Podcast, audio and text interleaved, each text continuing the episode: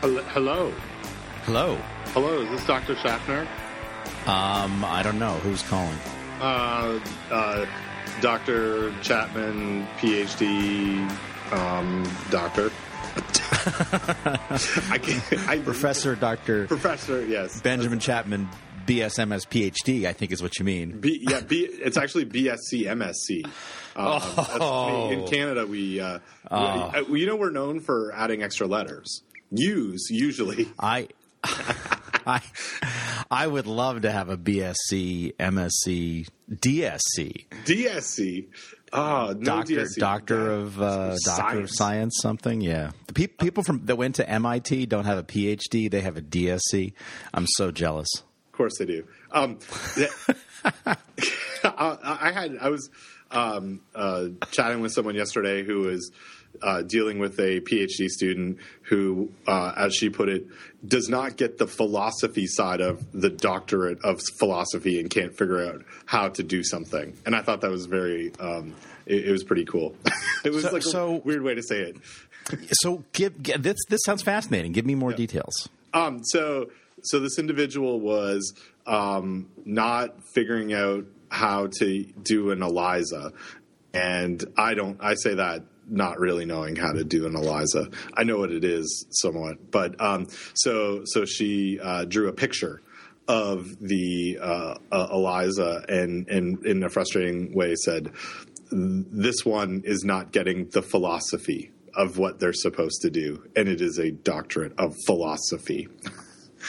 So I, I, I thought that was good. I, I thought that was a, a, a, a interesting way to, to describe it. It's not just about um, uh, figuring out the technical side of things. It's it's about being able to problem solve and where you fit in. Oh yeah, it's it's to, it's totally about being able to problem solve, right? It's as I explain. Uh, it seems like I feel I, maybe it's a getting old thing, but the Uh, older get I off get, my lawn. Get yeah. Oh God, don't even get me started. I, I can. I don't at least. Oh, don't even get me started. We're going to build a fence. We're going to build build a fence so I don't kill somebody. That's a. we'll come back oh. to this because it. I like I Oh, like this. so angry. I- how how hard, Ben? How hard is it? Literally, how hard is it to walk an extra twenty feet so that you don't walk across someone's lawn? I mean, it's not that hard. It, it's um I don't know. I mean, I guess it, it could be hard for some people.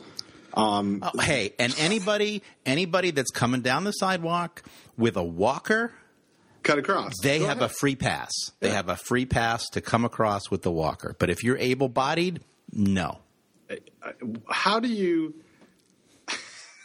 our listeners don't know that you're literally talking about your lawn I am Uh, literally not talking a- about my literal lawn. so so how in the case that you just brought up would you if you put up a fence will you just have two gates so people could cut through if they have a walker a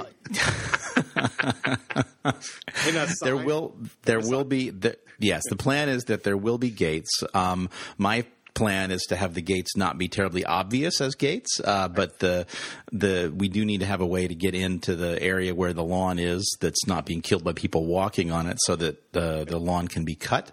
Um, the advantage of that too is that that will be a little area where our dog likes to roam so we can put him there and then not worry about him you know straying. I mean right now he can go in the backyard but that's uh, a long a longer walk because uh, the backyard is fenced, but we have to go down the back steps and out to the backyard, which is you know probably that's probably I don't know fifty feet or so, which is fine on a nice day, but on a cold winter morning when the dog has to go out, it's it, he doesn't want to go out and we don't want to take him out. But this would be just a few quick steps down the front steps or the back steps, and then right into the into the yard. So.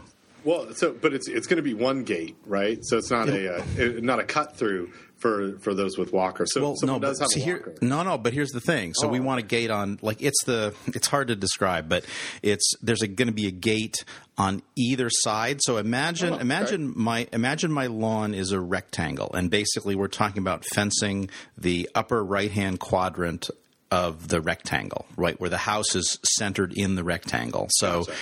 And so there will be gates on both sides, right? Because we want to be able to come into that area of the property from either the front door or the side door, right? So there will be there will be two gates, um, and they'll be electrified.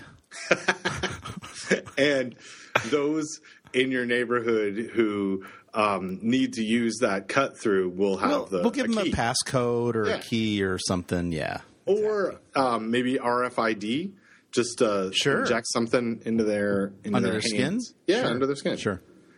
Oh, But the point I was trying to make before you got me sidetracked with being old is um, saying stuff like I find myself saying the same stuff over and over again, and I've just decided I'm good with that. And and if it, you know if P, and because I've had a lot of graduate, I'm very old, Ben. I've had a lot of graduate students, and uh, I find that uh, they don't all know each other, you know, because some of them were there ten years before, and so when I start talking about such and such a student, they look at me like I don't know who you're talking about. But so I'm just good with repeating myself. And one of the things that I find myself to get come back to the final point here we're trying to make. One of the things I find myself repeating is that getting getting you a P. And actually, I was talking about this with Hannah, um, who's actually coming down to your university um, is. to get her to get her PhD, a doctor of philosophy. And I said, um, getting a PhD is shows that you have learned how to learn. You've learned how to teach yourself something. So if that's what this colleague of yours Yes. meant by by that, it's like absolutely. You that is you exactly it. yeah. So and, and yeah, so you need to you need to be able to learn how to learn, learn to teach yourself something, learn how to think about something, learn how to come up with your own ideas. It's not it's not about what you know, it's about what you can do with what you know, what you can synthesize, making connections. I think I've talked in the past on the show about um, uh, when Joe Frank when I was a undergrad student myself and Joe Frank was a, uh, uh, still a professor at Georgia, but he was a young assistant professor at Georgia, and he talked about this. They gave this wonderful class on fermented foods, and he talked about science is about making connections, right? So it's like I give my students the literature, I send them papers to read, not because I want them to read that paper, but I want them to understand that paper and then be able to make connections between what that paper is saying and the work that they're doing, right? It's like I because I I can't do all that thinking for them, right? I can point them in the right direction. I can say here there be dragons. This is a thing you need to think about. Um, but you have to actually do the work and make the connections. And even at, at level of a master student, obviously I expect less of less of them in terms of that. Um, it's still at that point it's more like going through the motions and kind of learning the steps of how to fail in the laboratory, right? But but ultimately the better master students begin to make those connections sooner. uh, this is a good place for us to start because yesterday I had um, I met with uh, a student who's going to be, or she uh, she's just finishing her undergrad in the next couple of weeks, and she's going to start with my group and start a, a master's degree. And um, I've, I've, there's a, a couple of projects that I'm going to give her this summer to, to get her started and bring her on as a um, you know a temporary biweekly individual, and then she'll start her degree and start her, her uh, graduate research um, assistantship in, in the fall. And um, I, I had a, a really like philosophical talk with her about exactly that. That I don't these two projects that I'm going to give her this summer. I don't expect them in you know in the first two weeks that she's going to know. First of all, know what what the final output's going to look like and and also get to that point where where she has a like the, where she has a final product that is flawless. I mean, that's the whole that's the whole point. Is is I could I, ha, you know, I have a couple of staff members who I could give it to, and we could bang it out in a couple of weeks and it'd be done. But but the idea of being at an academic institution and, and having students that, that you mentor and advise is I want her to learn how to do that, and she'll fail. Uh, I mean, ultimately, in some some aspect, there'll be something that goes wrong or something um, that that she'll miss, and and that's the the opportunity to, to show how to uh, how to learn those skills. That I mean, I've I've been in this academic world now. I'm not as I'm not nearly as old as you are because people. I'm still fine with people on my lawn, um, but I'm not. Um, Oh, just wait, Ben. yeah, just I- wait. I, will. I know it's coming. Um, but you know, I've I've been in this world as a graduate student, um, and and uh, you know, for I guess nine years or something, and then uh, which seems really long when you say it, or eight years, whatever it was, um, and then as a um, uh, as a faculty member for for five, I, I'm like literally I'm just getting that. that that piece. Like for and and I think that there's so you know we we've talked a little bit about um, the tenure process and the evaluation and and going you know that I went through that uh, last year and we're now at that sort of final step where I expect to get a letter that says hey everything is great and you know you keep going. Um, those first five years I I I don't know if it's like I just did I wanted to make sure everything went well. So I I was I had there was more pressure that I would put on those students to do it right as opposed to learn. And now it's now I've realized, well, that's not really what I'm here to do is just churn stuff out that's all perfect. It's that's part of it, but the process to get there, I also need to build capacity within the food safety workforce, and I've got to be able to show how, you know, these these students, or not show, but help them learn learn those skills because it, that's uh, you know that, that that's the that's what it's all about. So, but it's like you know that I wouldn't have had the conversation I had yesterday with this student three years ago. Like so, maybe maybe I should have, but you know, it, it took me a while to get to that point. No, and and I think you.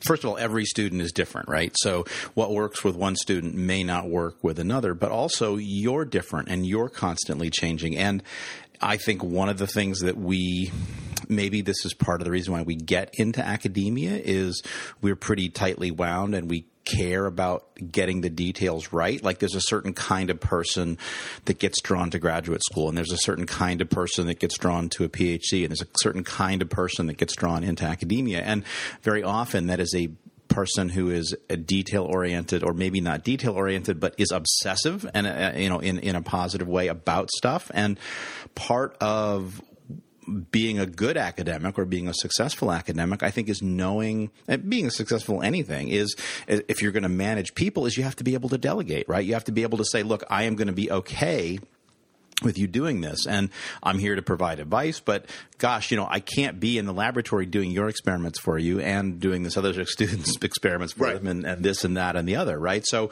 and then we we all have and this is again something you know I think we all struggle with some of us more than others um, about letting go and when is when is a manuscript good enough or when is the thesis good enough to send to the committee or when you know uh, how much work do I need to do to get to work to work on this grant proposal. Um, you know, and then and being okay with doing uh, you know whatever is appropriate given the circumstances. Yeah, I mean, you, it takes a lot of work to put together a good grant proposal, without a doubt.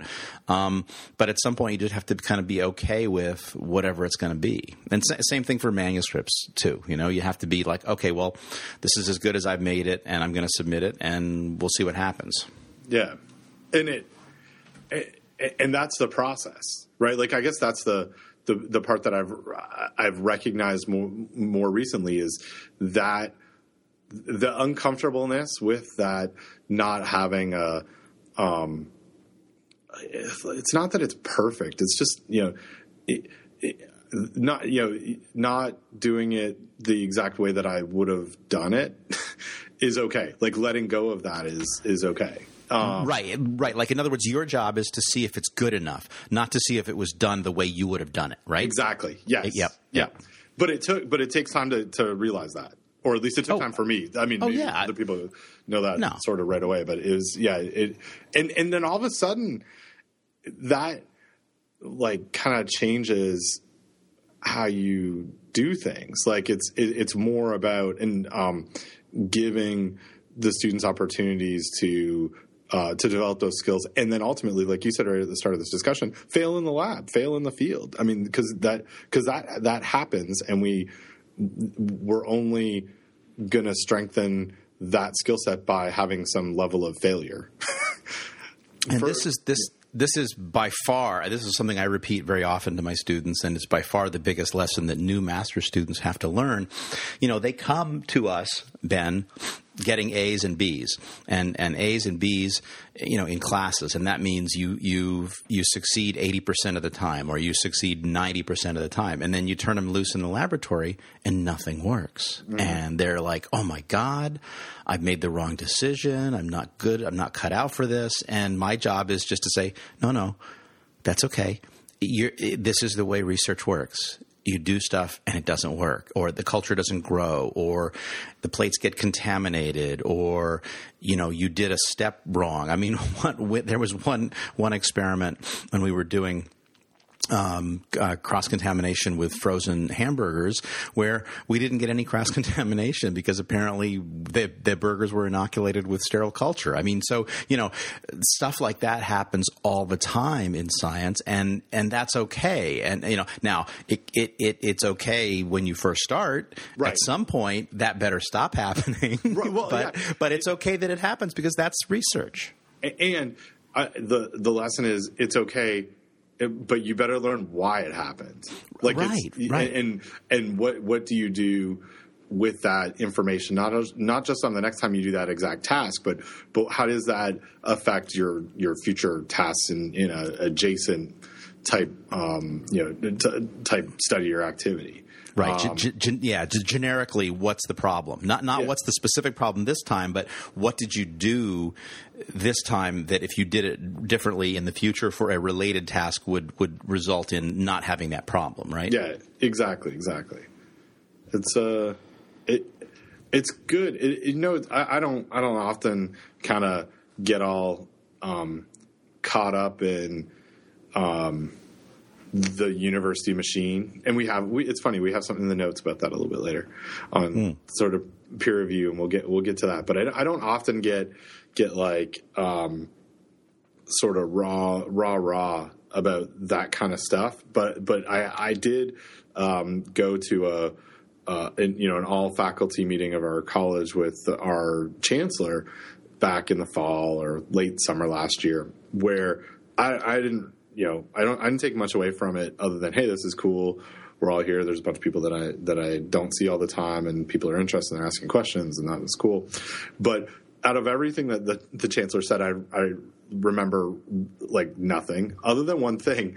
When a question came up about um, the cost that we have for students, and it's it's cheaper in our system to have postdocs than it is to have graduate students um, from a in-state tuition, out-of-state tuition. I mean, all the particulars of the of that conversation don't really matter, other than um, the the question that the, um, the the the faculty member asked was, it, it I, money is tight, and I can do more if I have a bunch of postdocs instead of graduate students. Is that really what you want want me to be doing? And the chancellor's answer was, "No, we're a university. We train students."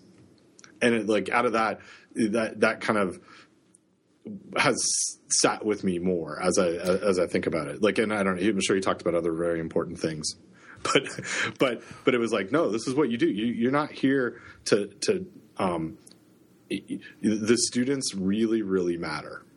I guess. Well, and that's and that's a great answer. And this, I don't know if this is something that we've talked about on the podcast, but it certainly is something that I've talked about um, with a variety of colleagues on a regular basis. And the same thing is true at Rutgers. It is more cost effective by far to have a postdoc than to have a graduate student. But the key question that I would ask, the follow up question I would ask for the chancellor is like, that's great, we agree. Now, how do we change the system? Because Right. right, They- now, financially, this is the smart move financially. And you can tell me all day long that our mission is educating graduate students, but if the system is set up that it's more effective for me to get to hire postdocs, rah rah, go go yeah. state, hire graduate students. By the way, I'm going to hire postdocs because I'm, I'm a gonna- practical person at the end of the day, right? Exactly. Yeah. Yeah. And uh, uh, that was kind of the the direction that the discussion went was our our system's not matching the philosophy. So either the system changes or the philosophy changes or you'd stay they both stay the same and and I'm going to make my individual choice based on as you said practicality and and what what what I need to get done with the amount of funds that I have. Right. It's like the discussion about teaching. It's like, oh, teaching is really important to us. Teaching is really important to us. Oh, but by the way, if you're a great researcher um, and you're a crappy teacher, we're going to give you tenure. And uh, by the way, if you're a great teacher and you're a lousy researcher, you're probably not going to get tenure. But oh, but teaching is so important to us. Exactly. Yeah. Yeah. Well, and it, you know, to bring it back to food safety, it's like talking about having a food safety culture, and food safety is very important to us. Well, that's fine. Put some resources against it now, right? Right. Yeah. Match it up. Yeah. What's the Yeah. organizational uh, behavior look like? Yeah. Um, Well, and uh, uh, I mean, coming back to something that we that you tweeted about earlier this week, um, you know, we have the safest food supply in the world. Uh, we we have the best we we have the best system in the world. Oh yes. and people Just like I, I'm, not, I'm tuned into that now. I blame you and Doug for that. I'm so tuned into that, and I'll just call bullshit on it every time. So yeah, it's it's crazy, and it just keeps popping up. People love to say it. Oh man. Well, hey, look at the, look at us. We even um, here's a pat on our back. We we started right into content. We didn't go anywhere. People. Someone. One of my colleagues said to me today. I, I wish you guys would just note when you get to the good stuff. And I said to her, it's all good stuff. It's all good stuff. Yeah. it's all. This is the good stuff. We're at the good stuff. Yeah. What what time did it start? Zero dash zero zero dash zero zero. Exactly. You know what we ought to talk about, Ben, is we ought to talk about comic books and, and comiXology and, and the fact that Amazon bought comiXology. Well, you know Um, what? You know what's funny? What you just started there? I thought we had a sponsor. I thought, you know, what we ought to talk about, Ben. That's right, Ben. T- This week we're sponsored by Amazon Yeah, I was like, whoa, we just got and how they're slowly destroying the world. Oh, well, until I mean, destroying the world until they have their drones. then they'll be slicing heads off of people as they deliver ah, things. I, you know what? I need. I need a drone that will clean my gutter. I, I was up. I was up, up in my ladder, cleaning my gutters, and it, I, there's a there's a problem that I just and it's two floors up, and I don't know. And I was reading a CDC article about the number of people that are killed on ladders every year. Every time I'm up there, I'm like, oh, I don't want to die. like that's not me. I need a drone. Yeah. Oh, Anyway, so we should uh, well, so let the let the record show that for for one minute and thirty seconds, starting at about minute twenty, we got off topic, but the rest of it's pure golden content. exactly. Hey, so I have call recorder working today. What did you do differently? I um I reinstalled it, but it's you know what's weird is I don't I don't actually see it now. But I, I definitely hit record at the start of the conversation, so it's probably going somewhere. Well, you know what I I um, do is there's a setting in Call Recorder just to have it start recording Really? automatically. Yeah. I didn't know that. Oh, there it is. I found it. Cool. Um, so that's nice. Maybe we're sponsored by Call Recorder today. Sure. You know, Don, what I I don't even know what to say.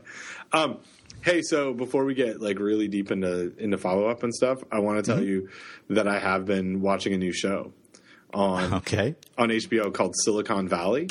Oh yes, I I started uh, I started in so they the very cleverly um, HBO put uh, episode one of Silicon Valley out uh, on YouTube for free. Right. And I started I started watching because I don't have HBO and s- still don't have HBO, um, and probably never will have HBO. Um, but I started watching uh, I started watching it and it looked good. Um, again, it's one of those things where I'm pretty sure this is going to be a show that Kristen's not going to like. I have yet to show it to her, but um, from what I from what I've seen of of uh, episode one, it looks pretty good. And and I've heard the nerds say good things about it. So It, it was really good. Danny's into it. Um, we watched the first episode, and so I, you know, watched the first one, and it's like, "Do you want to watch more of this? Because I like it. I'll watch it on my own." She's like, "No, let's watch the rest of them." So we watched um, three episodes last night, and it's uh, it, it's good. It's it's uh, it, it's different from some of the other HBO comedies. Like it's it's a little more, I don't know, lighthearted or something. Um, it's not it's not like uh, it doesn't have the same draw as um, uh, or same community as like Girls or um, Entourage or Veep or Curb Your Enthusiasm. It's it, it's a little it's it's more like um, did you ever watch Mind of a Married Man? No, Back in the day, it was good. It was, it was similar kind of like I don't know. There's a there's there's just a little more emotion in there. There's some some tender some tenderness. I liked it. It's good. So anyway, that's that's what I'm that that's what I'm watching. But I also have something I want to tell you that I'm listening to. And again, I'm not we're not sponsored by these folks, but um, so I, I've been in like a music rut for a while. And, I don't know. Do you go through this when it comes to like? There's nothing new that you like for a while, for eight months. Everything else, everything that is popular or that's available that that I'm trying to tap into, I hate. And I I ranted last year to you about the National as being Yes. one, of, one of those bands who I also who I just couldn't get into. So anyway, um, I the first album that I've like obsessed over for a couple of months uh, is an album um, called uh, uh, I don't even know what it's called, but it's Gord Downie from the Tragically Hip, who Michelle Daniluk will know, um, and so will um, uh, Linda Harris, who downloads this pod- podcast but doesn't listen to it. Oh, I, I recon I can reconfirm that she is still not listening. Oh, uh, good. When I saw her uh, uh, a while ago, so Good. Well, Gord Downie and a uh, an Ontario band called the Sadies have created a band called the Conquering Sun, and it's this like I don't know country alt country uh, rootsy kind of stuff. So I will. I'm going to share this with you. I think you'll enjoy it. Okay, I like. Good. I like yeah, I. Yeah, I am. You know, I I mostly don't listen to music anymore. I listen to podcasts um, and have barely enough time to do that. And then, of course, when I'm on an airplane, uh, is mostly the time when I'm listening to music because I want to, you know, sort of drown out. If I'm trying to do work and I want to drown out the the annoying people around me, and and as I, I think we've shared before on the podcast. Um, on my phone, I have a very limited selection of music. It's music I bought on my phone and then is physically residing on my phone. I suppose I can listen to uh, music on you know in iTunes on my laptop, and there's a lot more there. So so basically, it's one the most recent Mark Knopfler album. It's an old Traffic album. It's a Rolling Stone Sticky Fingers, and then uh, that's about it. so I've been listening to a lot of those three albums over and over again. Well, I'm going to give you the Conquering Sun, and Oh. you can listen to that. Oh, but you know what? I did. Um, I did uh, sponsor a Kickstarter, um, which was a new uh, Lee Scratch Perry album. Oh, I like uh, you- I like Lee Scratch Perry. yeah, so so new a Kickstarter to help him make a new album, which is amazing. I mean, so if you like reggae music, this is this is this is awesome. So Oh, that's cool. Um, yeah. Well, oh, I was going to tell you something. Ah, never mind. I'll save it for after dark. moment has passed. It has. It has. Uh, cool. So, uh, so yeah. Oh, hey. So, should we do? Should we do some follow up before we jump into uh, outbreak flashback? I mean, that's the way we like to do it, right? Sure, let's do that. Okay, so follow up um, number one is uh, anybody who would uh, would like to help us out on show notes. We we are uh, as we mentioned a couple episodes ago. Um, we were so fortunate to have uh, Andreas help us for a while, and, and then his um, he uh, said uh, goodbye to us because his uh, situation changed a little bit. Um, Yeah, some anybody's- some lame excuse about like he- like having kids and not having a job and doing consulting. I don't know. It just it was it was nonsense. Yeah, Complete it's like he's, exactly. He's, it's totally he's totally left us uh, um, for whatever No. reason.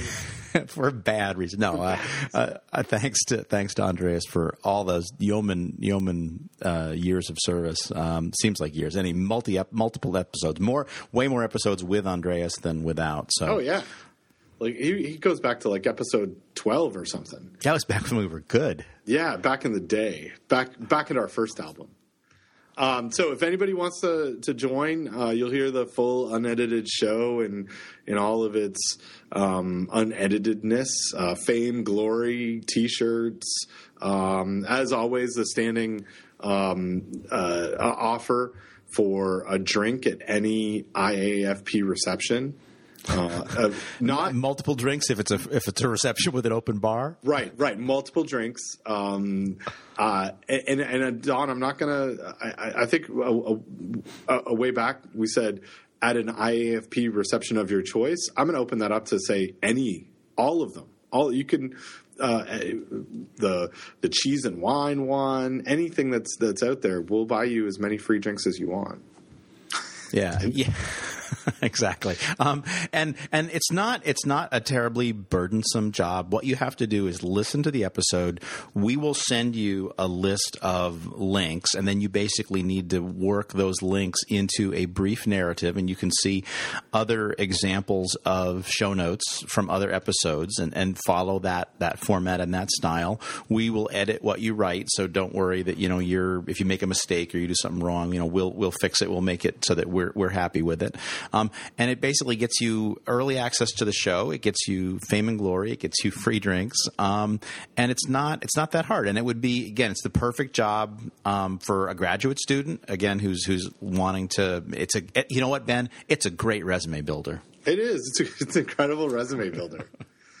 um, and uh, and yeah, and, and I mean the other the other thing is we um, podcast listeners by the time they listen to this they'll probably notice that there's been this large gap in between a couple episodes of posting and it's because of my slackerness because uh, i'm responsible for the show notes and i haven't finished them yet so it moves it makes things move faster uh, for the listeners for the for if, if someone's uh, altruistic this is a perfect job for them even if they're not altruistic yeah, well, if you, even if you do it for the free drinks, you know, it's it's it's giving back to the community. It is. It is.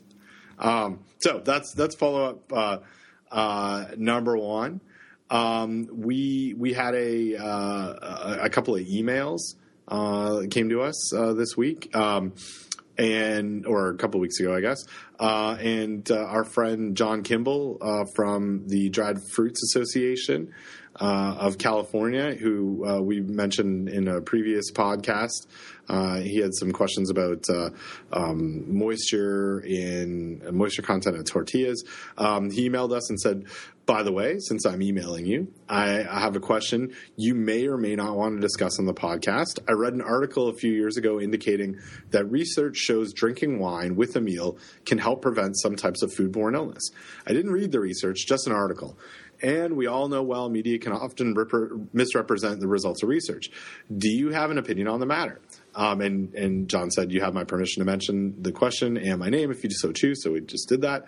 Um, and uh, he has uh, a little bit of information here on the dried fruit um, dried fruit association of california originally incorporated uh, in february 1908 uh, we expanded well beyond the early period and now offer services to ensure food safety. So um, so john's uh, question um, yeah so you and I both uh, recalled uh, some research uh, on this, and uh, there was a, a, paper that came out in um, 2000 uh, on, and uh, this this sorry 2002 in epidemiology on the protective effect of alcoholic beverages on the occurrence of a salmonella foodborne um, outbreak, and it was associated with Salmonella Ohio illnesses in Spain uh, that happened in 2000, and um, the case control study showed that um, the individuals who went to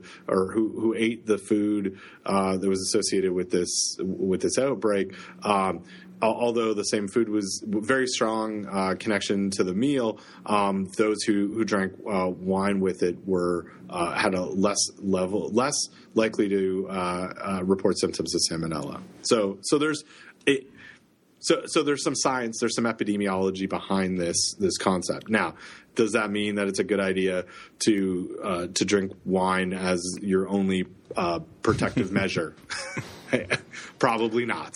Pro- probably not. And and we should say too, um, people that that drank. Uh, let's see. So um, if I'm reading the abstract correctly. Um, if you so there were three three levels of alcohol consumption. There was none, there was 1 to 40 grams, and then there was greater than 40 grams. And 1 to 40 grams was not protective, right? Right. Uh, but greater than 40 grams was. So 40 grams is about 40 milliliters of wine. And I don't know, what's that in, what's that in uh, American, Ben? How many glasses of wine is that? Uh, I don't know. Like that's a, that's a, like that's three like three glasses. Yeah. So so if you're going to drink wine with your meal and you want to get the food safety benefits, drink a bunch of wine. Don't just don't just drink one wine. This is bad advice. Don't don't follow this advice. Um, right. Right.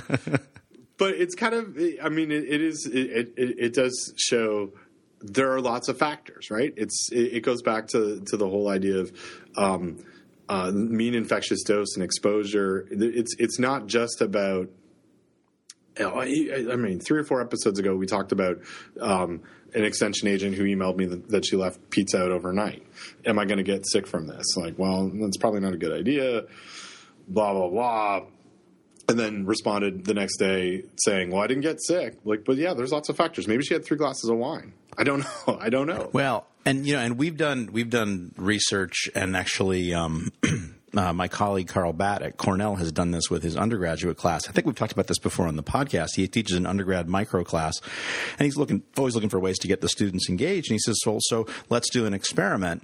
Um, one of the things that uh, often happens at these college parties, I've been told. Um, is they're drinking beer and they're eating pizza.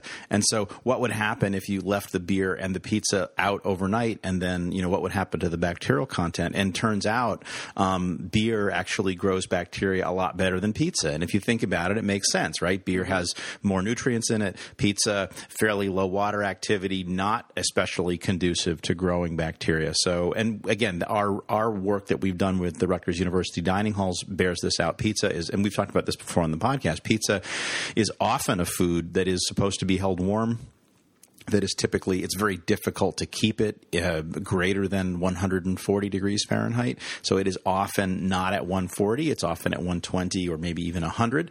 And we test that pizza, and invariably it comes back very clean, very low bacterial counts. So um, for for a bunch of reasons, probably not not risky. Right and including the fact that people may drink wine or beer with it, right? to bring to bring it back around, right? Right, exactly. Um, before we leave this uh, this topic of, uh, that John brought up, I do like uh, I pulled up the paper, um, and the last line in the paper is as such. These findings do not mean that alcoholic beverages should be recommended as a protective factor against infectious foodborne diseases. The universal recommendations for good practices among food handlers and food waste, food safety are still the best way to prevent such outbreaks. yes, absolutely. This is not a, this is not a solution. This is a this is a complicating, confounding factor. It is not it is not a solution to food safety. I like it. I, I don't know if I would have written that in there if I wrote this paper. Would you? Would you have added that? Um, I, I, I, don't know. Maybe, yeah. It's a it's good. I mean, I, I, I appreciate yeah. that they they don't want to they don't they don't want to come across as as be this being the the solution. Right, and then that someone down the road might point out it and say, "Hey, you guys said this," and we'll extrapolate that. They they can point to the text in the paper that says it very clearly, "We're not suggesting this. We're just noting that something different happened." Well, because oregano, uh, or sorry, pizza prevents norovirus, right? Pizza, yes, because of oregano or whatever, exactly. whatever that story was, right? So yeah. it's it's good that they saw the way this could have gone in the media reporting on this, and they they took care of it. So yeah. Um, also, they, the same, this same group actually has done some other stuff and said um, they saw similar protection uh, with the um, Salmonella enteritidis outbreak, and also um, other studies about uh, hepatitis A virus and Helicobacter pylori infection. So it's kind of so it's uh, inter- interesting stuff. So thanks to John for uh, for bringing that up. I don't think we've talked about that on the podcast, or at least not in in this much detail. And it's uh, it's always great to get um, questions like this because it gives us stuff to, to talk about. Right, and and I mean, and, and, clearly, it's not just it's not just a single paper, right? This is a right. this is an observation that has been borne out through repeated observations, and so it's it's likely true, or at least there is some truth to it. Right, exactly. Um, hey, so Don, I want to tell you that I think we're under a tornado watch right now. And oh, awesome! so you may hear rain right now in the background. I don't know how, how loud it is, but is, the rain is pounding against my window. Oh, I no, I'm hearing noise, but I'm not sure if it's ambient noise from my background or yours. It sounds like uh, vehicles going by, which could ver- and it's in my headphones, but it could very well be from my microphone. So, oh, okay. Well, there you go. Um, um, and well, but so if if there's suddenly a loud siren and then the sound of a roof coming off or something, I guess we'll just reschedule. yeah, we'll just we'll just do it another time. okay. Um, we it's it's crazy. We've had like tornadoes or tornado watches and warnings like four days out of the last five. It's, it's a it's a it's a fun time in North Carolina. Um, hey, wow. speaking of not being in North Carolina, whoa, yes. see what I did there. Um, I a little piece of follow up. Um, you and I have, have well documented our uh, discussions around raw milk uh, in the last little while, and uh, I mentioned on a couple previous podcasts that I had been invited to a uh, a, a, conference, a one day conference at the University of Guelph, my alma mater, uh, on raw milk policy and uh, had been asked to talk about um, uh, risk communication with regards to raw milk and what the literature says and what any recommendations that I might have, which was was a little bit um, varied. Um, but I, I, so I just want to tell you about the this this meeting because it was pretty it was kind of interesting. Um, there I, I, didn't really know what to expect and and I had shared with you and, and Doug um, prior to the this meeting that someone on our Barf Blog Facebook page um, posted or sent me a message saying that uh, Michael Schmidt, who we've mentioned and, and David Gumpert uh, mentioned when we had him on, um, who's a Canadian raw milk. He, I think he described himself as a raw milk activist or definitely a raw milk proponent. Um, he had posted a, few things on his Facebook page about um, about me and my um, er, erroneously what my what he thought my perceptions were around raw milk. Um, so I kind of took that all in stride and said, "Oh, well, this could be interesting. I hope I don't get, you know, stabbed or something." Well, in there, I didn't really know exactly what what to expect, um, but I, I, think pleasantly for for all involved, it, and, and it was like our experience with David, where this issue is so emotional, dogmatic, polarized that there are often um, you know groups that are that are assuming what others think or or what others are trying to do, and but once you get people in a room together, um, that some of that kind of evaporates because either you know it's it's harder to be um, uh, combative face to face or the, you know you have someone who can explain what their what their thoughts are. So so I hadn't. Um, there, there was a dinner the night before this conference uh, with all of the speakers, and there were some some great speakers. Uh, Lydia Medeiros, who I'm, I'm, i think you know. Don, do you know Lydia? I, I know Lydia. Yep. Yeah, so Lydia from uh, form, she retired recently from Ohio State, the Ohio State University. Um, she's been doing some work on mental models.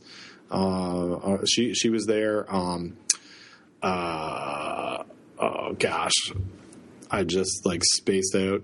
Um, Kathy from the University of Vermont. Do you know Kathy? Donnelly. Donnelly. Thank you. Uh, that was it. Yeah, Kathy Donnelly from the University of Vermont uh, talked about uh, raw milk cheeses. Um, Jeff Farber uh, was there, Michael Schmidt, uh, as I mentioned, um, and, and, a few others. And oh, oh and Nadine uh, I, I Jazz. E, e, oh, e, e has. Yeah, I know who you mean, Nadine. Nadine, Nadine I. Nadine. Yeah. yeah. Yep. Nadine yep. Um, so she she did a did a great job uh, as well, and so it it was. Uh, I mean, I think the goal of this conference was all right. Let's get let's get everybody together and see what what the science is around the risk and, and if and if it was to become a product because it's currently illegal to uh, to sell it in all of Canada. If it was to become legal, if care, uh, cow shares were were a way to um, to allow this, what what would that look like, and and what how would you translate the risk? And and so so there were some really good um, good questions. I I don't know. I'm you know the I guess the cynical part of me is I hope something comes out of it. I mean, we had this great discussion, and then we all sent our powerpoints in. But I mean, really, it's like th- there should be some, you know, a white paper, and that becomes something that that people can use for. Um, uh, for policy or, or, whatever. I don't know what's going to happen uh, out of it, but the I guess the the biggest thing was um, I I gave my talk and and it was very similar to what I have said on the past on the podcast um, about me being uh, somewhat of a libertarian hippie and uh, I, I just want you know I want people to have choice and drink and and do whatever really whatever they want to do.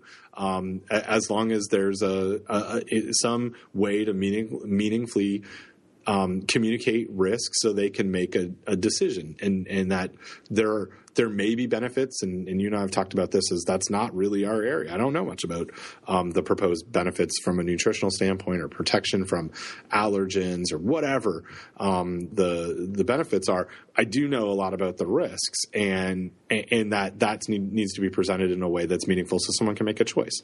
And and Michael Schmidt, the guy that that I thought was was getting ready to to take me out behind behind his car um, beforehand, um, and I was ready with my like hockey uh, fight mantra if that was going to happen, uh, which which really would have been I would have tried to look for another teammate to get in the and you, know, You needed like an, an an enforcer guy. yeah, yeah. I needed uh, Dave, Dave Semenko was the guy who used to uh, protect Wayne Gretzky.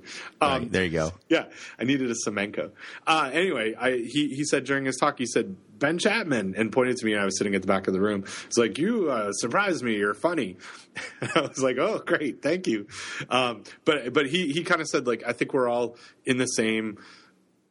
Uh, mindset here that we want to have a meaningful dialogue and and there there are a lot of things that that others presented that I didn't agree with that I thought were a little bit um, outside of you know what, what I how I would take how how I would like the science to go on this um, but there was a lot of really good stuff and and I I was texting with you and and Doug a little bit uh, back and forth and and I spoke with Nadine afterwards um, she uh, she, she would be a very good spokesperson for the raw milk movement to move things forward. She she has a uh, I think a good understanding of the literature, um, and, uh, and and but but isn't uh, not you know she's not a microbiologist, and and that um, in our conversation I think after we talked to David um, is really that that's what I've taken away from our our discussion here in the last six or seven episodes is the, the folks that want to drink raw milk need someone who can give the food microbiologist folks some data to show how they can make it safer and and and, it's got to be someone who's got who's got some credibility in the in the science world or can build credibility by sharing their their studies um, in, in, this area. And I didn't I didn't get the sense. I mean I, that that's still that's that's a need in in uh, in what they're doing in Canada. It wasn't it wasn't apparent um, there, but um, but I. I mean, really, really thought it was nice to to have this open conversation, um, but I hope something comes out of it. So it was good. Yeah, and and in re- in related news, we've been talking on the podcast how I have been procrastinating uh, Freedom of Information Act request on raw milk, um, and I finally got to that um, this week and uh, got a just an absolutely delightful phone call from a a lawyer with the Pennsylvania Department of Agriculture who handles their Freedom of Information Act requests, and he was just like it just was like, I mean, you know, nothing against lawyers. There, I'm sure there are lots of really nice lawyers out there, but he was just like, we really want to work with you on this, and I just want to let you know that the rules say we need to get back to you within five days, and I will get back to you in writing uh, within the five days, but it's going to take us a long time to pull this together, and I'm really sorry, but I think that the records are probably paper. They're not electronic. And by the way, you're referencing our guidelines, but um, you know, I want to send you a copy of the regulations, and let's set up a conference call where you can chat with me and the other folks that are going to have to actually get the records, and just like just super super nice. So the the bad news is is that I'm leaving town um, this after this week and won't be back because I'll be at I, the IAFP Europe meeting as well as the the UK affiliate meeting, um, and then traveling to Boston for ASM and, and then off to a board meeting. But I think I will be able to talk to him from Des Moines on the morning. Uh, I'll be in Des Moines the night before, and I'll be able to talk um, uh, that morning uh, before going into the board meeting that afternoon about exactly like sort of fine tuning my request so that they give me the records that I want. And I've I just was like. I've never done a Freedom of Information Act request before, but it's I, I expected it to be much more like um, bureaucratic Oh. and slow, and they're just going to photocopy a bunch of stuff and send it to me and send me back a you know a, a Right. piece of paper that I have to check was this correct yes or no, and then I have to mail that in with a stamp and a check for twenty five cents or you know I mean it just and it wasn't that at all, and it just was really delightful. So so and again so, so to your point, hopefully the data we're going to get from this request will maybe begin the process of being able to figure out okay are there indicating factors? Are there predictors of you know what's going on in Pennsylvania raw milk? Um, and I don't know. You know, the answer is I don't know. But at least we're, we've gotten started on the whole process. Yeah, and and I, I mean, kudos to you for for for doing that because Well, d- don't don't thank me yet because I, I procra- procrastinated for weeks on what was probably the easiest part of the whole process. Actually, getting the data and making some sense out of it is going to be a lot more difficult. But I've got a bunch of undergrads that I'm hiring this summer. I'm hoping that I can put one of them to work on this or a team of them to work. If we get the data in time, you know, if we get it by the time the summer starts, um, you know, to kind of uh, basically code that data and extract some value from it. Well, and but but I guess just like being able to commit some time to to to do some of this to to say okay this is going to be important. Because I, I mean I think that's that that's that that becomes the the interest here. And I think where um where a lot of this discussion has gone from this like purely emotional it's it's bad it's good take it, I mean it just take, it takes data to do to do it. And I appreciate you spending um, at least some of your time to get to that point um, and, and committing some some of your resources to uh, to hopefully answer some of this um, stuff. Because it's it, it I, I mean the, the the common thought that I, that I have that that is uh, that came up um, very strongly in this conversation at Guelph is creating a black market can't be a good thing right? Like it can't. It, it, it's not a. It, people are who who really want it are going to drink it. They're going to get it, and we. uh, The the more we know about what the what the contents and the risks are, the better we can we can build a system. But but I you know I, I don't know. So I've I've ranted enough on on that. But I, I do appreciate your you you wanting to spend time on that. Yeah, and we'll see we'll see how it goes, you know. But it's been a very interesting process so far. So I, I look forward to chatting with the folks from Pennsylvania um, uh, later uh, next month. Good, good. And actually, let me let me rephrase. I don't. I guess the data will tell us whether creating a black market is a good thing or a bad thing. If there was anything out there, it just seems like it can't be a good thing. Well, I'm, I'm not sure the data are going to tell us that, Ben, because what what this is data on on legitimate producers in Right. Pennsylvania to do to do the experiment with the black market. I don't know how you would even how you would even do that. You'd have to look. Yeah, I don't. I don't even know how you begin to solve that problem. You know, Right. but but yeah, I agree with you on an intellectual level. I don't. I mean, I don't think creating a black market is good, right? I mean, look at. Um, you know, drug problems in this country, which is a topic that for some reason we've touched on multiple times in the past. Look at look at prohibition a number of years ago in this country. Look at you know, anytime you create a black market, it just it just if if you if there's a market for something that people want and you create a black market, now you lose the ability to regulate it. I mean, my philosophy is let's have raw milk and let's regulate the crap out of it. Yeah. Right Yeah. Exactly. and and put warning labels on it and you know all of that right i mean same same with raw uh, raw cider right i mean we saw that with unpasteurized cider if you want to sell unpasteurized cider um, in certain circumstances you're still able to do that but you have to put a warning label on it et cetera et cetera Right. Well. So uh, yeah. Cool. Thanks. you're welcome um, So so that's all we got in the. Well, we do have another thing in follow up, but it actually hadn't made it in our notes. We'll come back to it. But we, you know, what we should do now. Outbreak You know what- flashback You know what time it is? It's outbreak flashback time. Do do do do do do outbreak flashback. so Wait, before we before we jump into outbreak flashback, yeah what I re- what, I know we asked for someone to help us with show notes. What I really want is for someone to mine the old MP3 files of all of our shows to, and cut out every intro that I did for the uh, bug trivia, history of IAFP, and uh, outbreak flashback, and just run like fifty of those into one MP3 um, file. I want, I want Yes. some, I want some nerd to do that. yes i think that would be uh, way way less useful than having somebody do show notes but way more fun Way more. It'll be amazing, and I, that's something. It's really legacy. It's something I can show my kids and be proud of. well, it's something you can show your kids anyway. Yeah, I I would be proud of it. I yes. yes. Um, so anyway, yeah, outbreak flashback.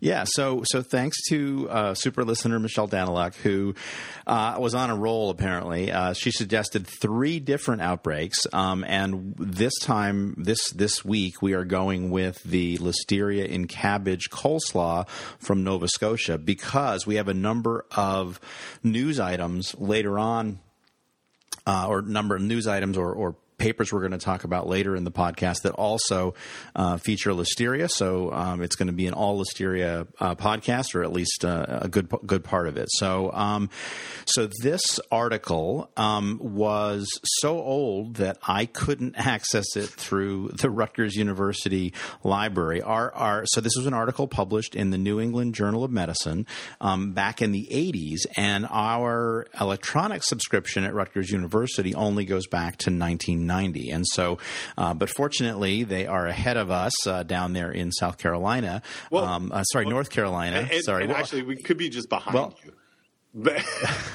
Because we're well, you know, and the Fre- Freudian slip because later on, one of the things that's unrelated to food safety that I want to talk to you about, that I want to ask you about, is whether North Carolina is in the South or not. Right. Because there's been a very there's a very cool uh, blog post on the um, uh, Nate Silver's new blog, uh, five uh, thirty eight blog, um, on which states are in the South. But we may, we may get to that, we may not. But um, so this was. But speaking of the South, this is an outbreak in the North uh, that is the most northerly part of the United States. That is the part that's in Canada, um, in uh, in in uh, Nova Scotia, and and so this was an article published in again New England Journal of Medicine in the 1980s. It's entitled "Epidemic Listeriosis: Evidence for Transmission by Food," and so um, I'll just read briefly from um, uh, the, the the early the, the, I don't think this article has an abstract, but from the beginning of the article, and it says uh, uh, to examine the risk factors for acquisition of listeriosis in maritime Canada, we performed two case control studies. Public health nursing personnel who were unaware of the hypothesis were administered questionnaires. Um, the first study examined uh, medical, residential, occupational, travel, educational history, exposure to other cases or to wild domestic animals, as well as information on gardening or other outdoor activities activities. Um, and then they obtained a general food history. And so what they discovered was that um, there were 34 cases of perinatal listeriosis and seven cases of adult disease between March 1st and September 1st, 1981, the epidemic period chosen for the case control study. Um, and so this, again, this was an outbreak that occurred very early in the 80s, and I think the article appeared a few years later. Um, and it says that although peak activity occurred in the summer months of 1981, an increase increase in listeriosis was evident in the summer of 1980. Crude attack rates for 1981 were 4 per 100,000. Um, uh, four, uh, so four per 100,000, four per 100,000, and one per 100,000 for Prince Edward Island, Nova Scotia, and New Brunswick. That's in Canada, not in New Jersey, respectively. Um, for the months May, June, and July 1981, the attack rate for perinatal listeriosis at the maternity hospital in Halifax was approximately 1.3%. So um, they went on, they did a review of sources of raw materials. Um, a farmer was identified who raised cabbage and who maintained a flock of sheep sheep from the farmer's flock had died of listeriosis, uh, one in 79, one in 81, and isolates from these ovine cases, that is, uh, sheep cases, were not available for serotyping. So basically, essentially what this article is saying is that the possible source of this outbreak which was you know very clearly an outbreak um, was cabbage that was from this field that was fertilized with uh, uh, sheep manure. And well, I'm not sure it says fertilized with sheep manure here. Maybe I'm imagining that. But anyway, it was linked to this farm. So, so, so Ben, what else do you have to tell us about this outbreak? Well, um, it was. Uh, did you mention that it was in Canada? I think I did. I, think I, I, I heard. You, I heard you say in Canada. Um, so, what, I guess the this was. Um, you know has been pointed to obviously by the the title and um, and, throughout my tenure in the world of fresh produce food safety is as up until um, the Jensen Farm outbreak, the only other produce related uh, outbreak uh, from uh, pointing to listeria or ah, listeria linked um, outbreak in, in produce, and and for all the reasons that that you and I had talked about um, in, in, previous episodes, and I'll just briefly touch on them again now. Um, just that that mean infectious dose um, is so high for Listeria for um, you know to, to, cause illness, and the fact that there's likely a lot of Listeria in soil um, and on fresh produce. It was you know this this is uh, it was very unique or has been very unique in the in the literature up until that 2011 um, Jensen Farm uh, outbreak, and um, also um, around the same time as Jensen, there was a sheep uh, produce related outbreak um, going on with uh, in the U.S. Um, do you remember that one? No, I don't. Okay, let me let, let, me let me pull that up because I had forgotten about that until we were going through this. Um, yeah, 2011. Um, uh, uh, sorry, maybe I got that wrong. Um, sorry, it wasn't that there was an outbreak. It was that sheep were were um, also looked at uh, potentially in that Jensen Farms outbreak as a source. Um, so I'm, I'm, not getting. Oh, but, looked at but not concluded to be correct. responsible. Correct. Okay. Yeah, based on this this in the past, and there were sheep around there, but not concluded as uh, as being a, a responsible uh, source. Right, and, and there's an article on the CIDRAP website uh, entitled Sheep Among Many Suspects in Farm Listeria Probe. And CIDRAP is the Center for In- Infectious Disease Research and Policy at University of Minnesota. So we, we will link to that uh, article. Yes which uh, which uh, clarifies uh, Dr. Lawrence Goodridge's role in the outbreak investigation. Dr. Lawrence Goodridge of Canada. Yeah, and you know, as a um, you and I both know Dr. Lawrence. Um, he. There are two things that I know about Dr. Lawrence that, that are, uh, you know, maybe common knowledge, maybe not. One is he has an affinity for um, wearing short pant suits uh, in formal settings uh, which I w- which I love. Uh, um, and number two, uh, Dr. Lawrence loves apples. exactly. He needs to eat more. Yeah, he's, he's, and I only know that because I've seen multiple pictures in multiple settings of him with apples and apple pie, uh, apple juice. So he's an he's an apple guy. He he is definitely an apple guy. oh, that Lawrence. Um, so, oh, let me let me do the outro uh, here for outbreak flashback.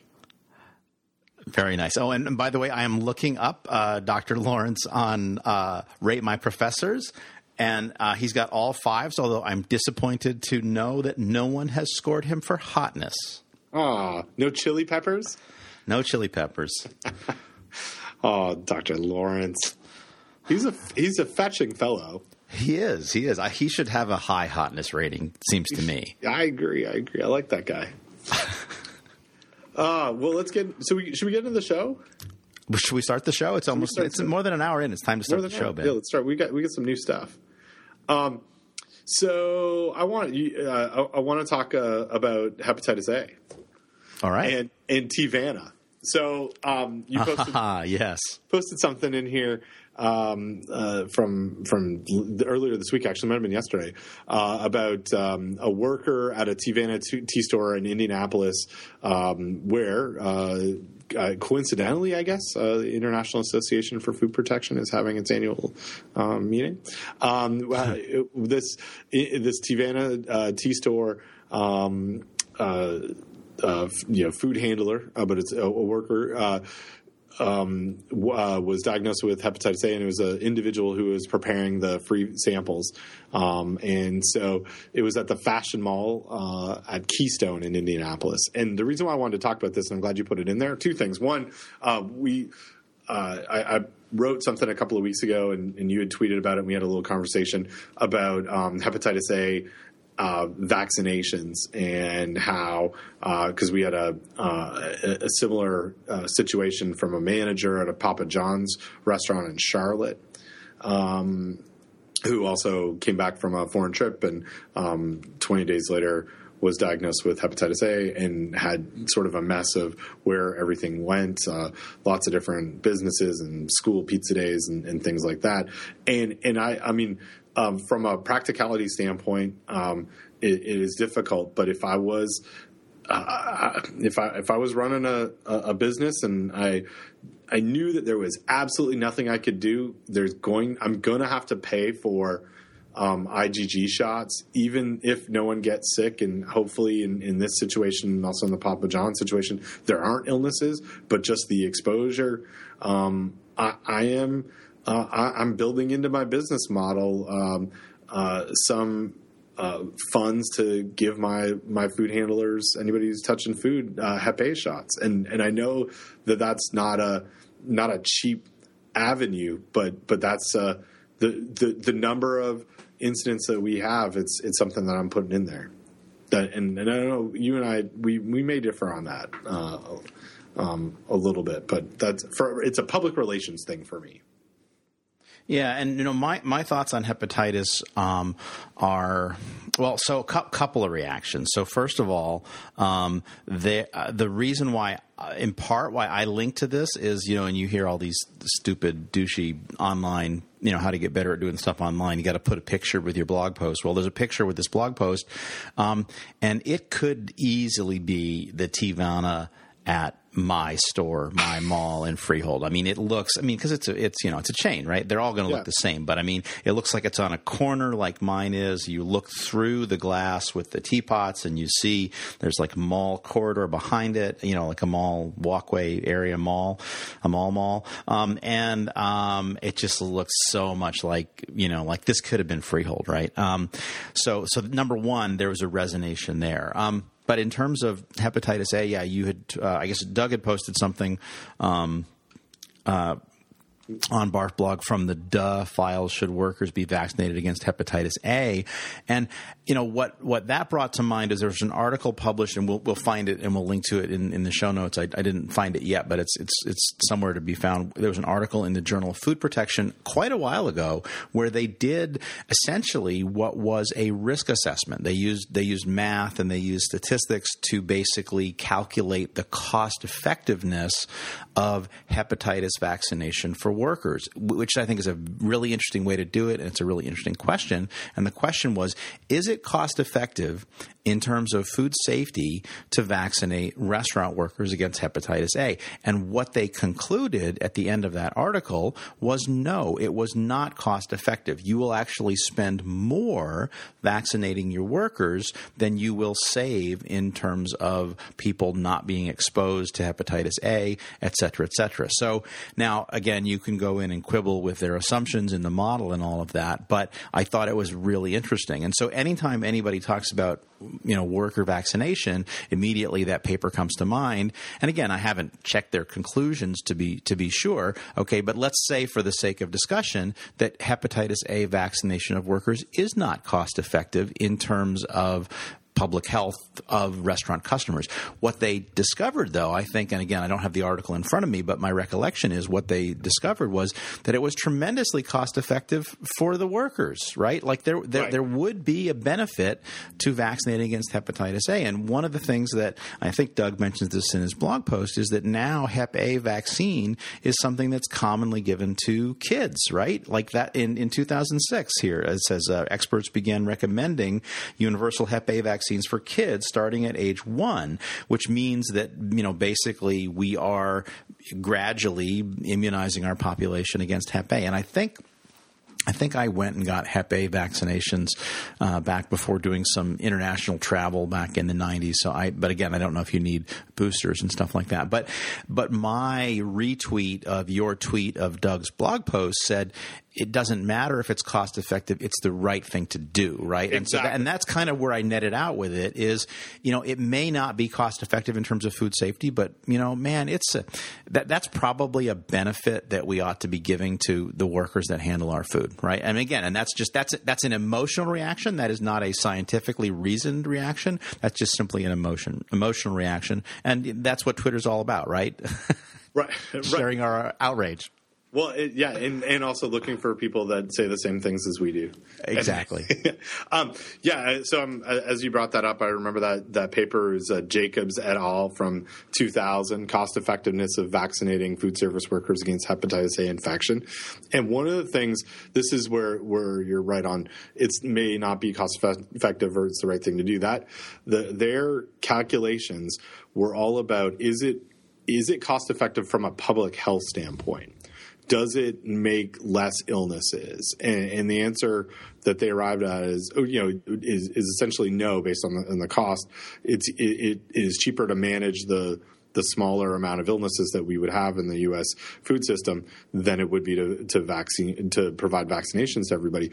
But but it doesn't take into account to the public relations, loss of credibility, trust around the business, having to deal with managing the man, managing the issue, managing the incident, and that's where where I, I, I you know the the the public health cost is is one thing, but the impact on the business of having something like this is much to me is much larger, and that's where I think that's where the return on investment is and and that's not something that they measured, right? I mean, they, they only stuck with stuff that, that could be measured, like, um, you know, the uh, they uh, looked at. Um, uh, oh, sorry, reading here. This is fascinating for listeners. Um, vac- they write vac- in the abstract, vaccination would prevent approximately 2,500 symptomatic infections, 93,000 days of illness, and eight deaths but it would cost um, you know a lot to do that, and they concluded you know using standard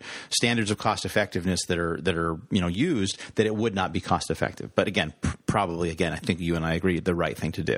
Right, exactly.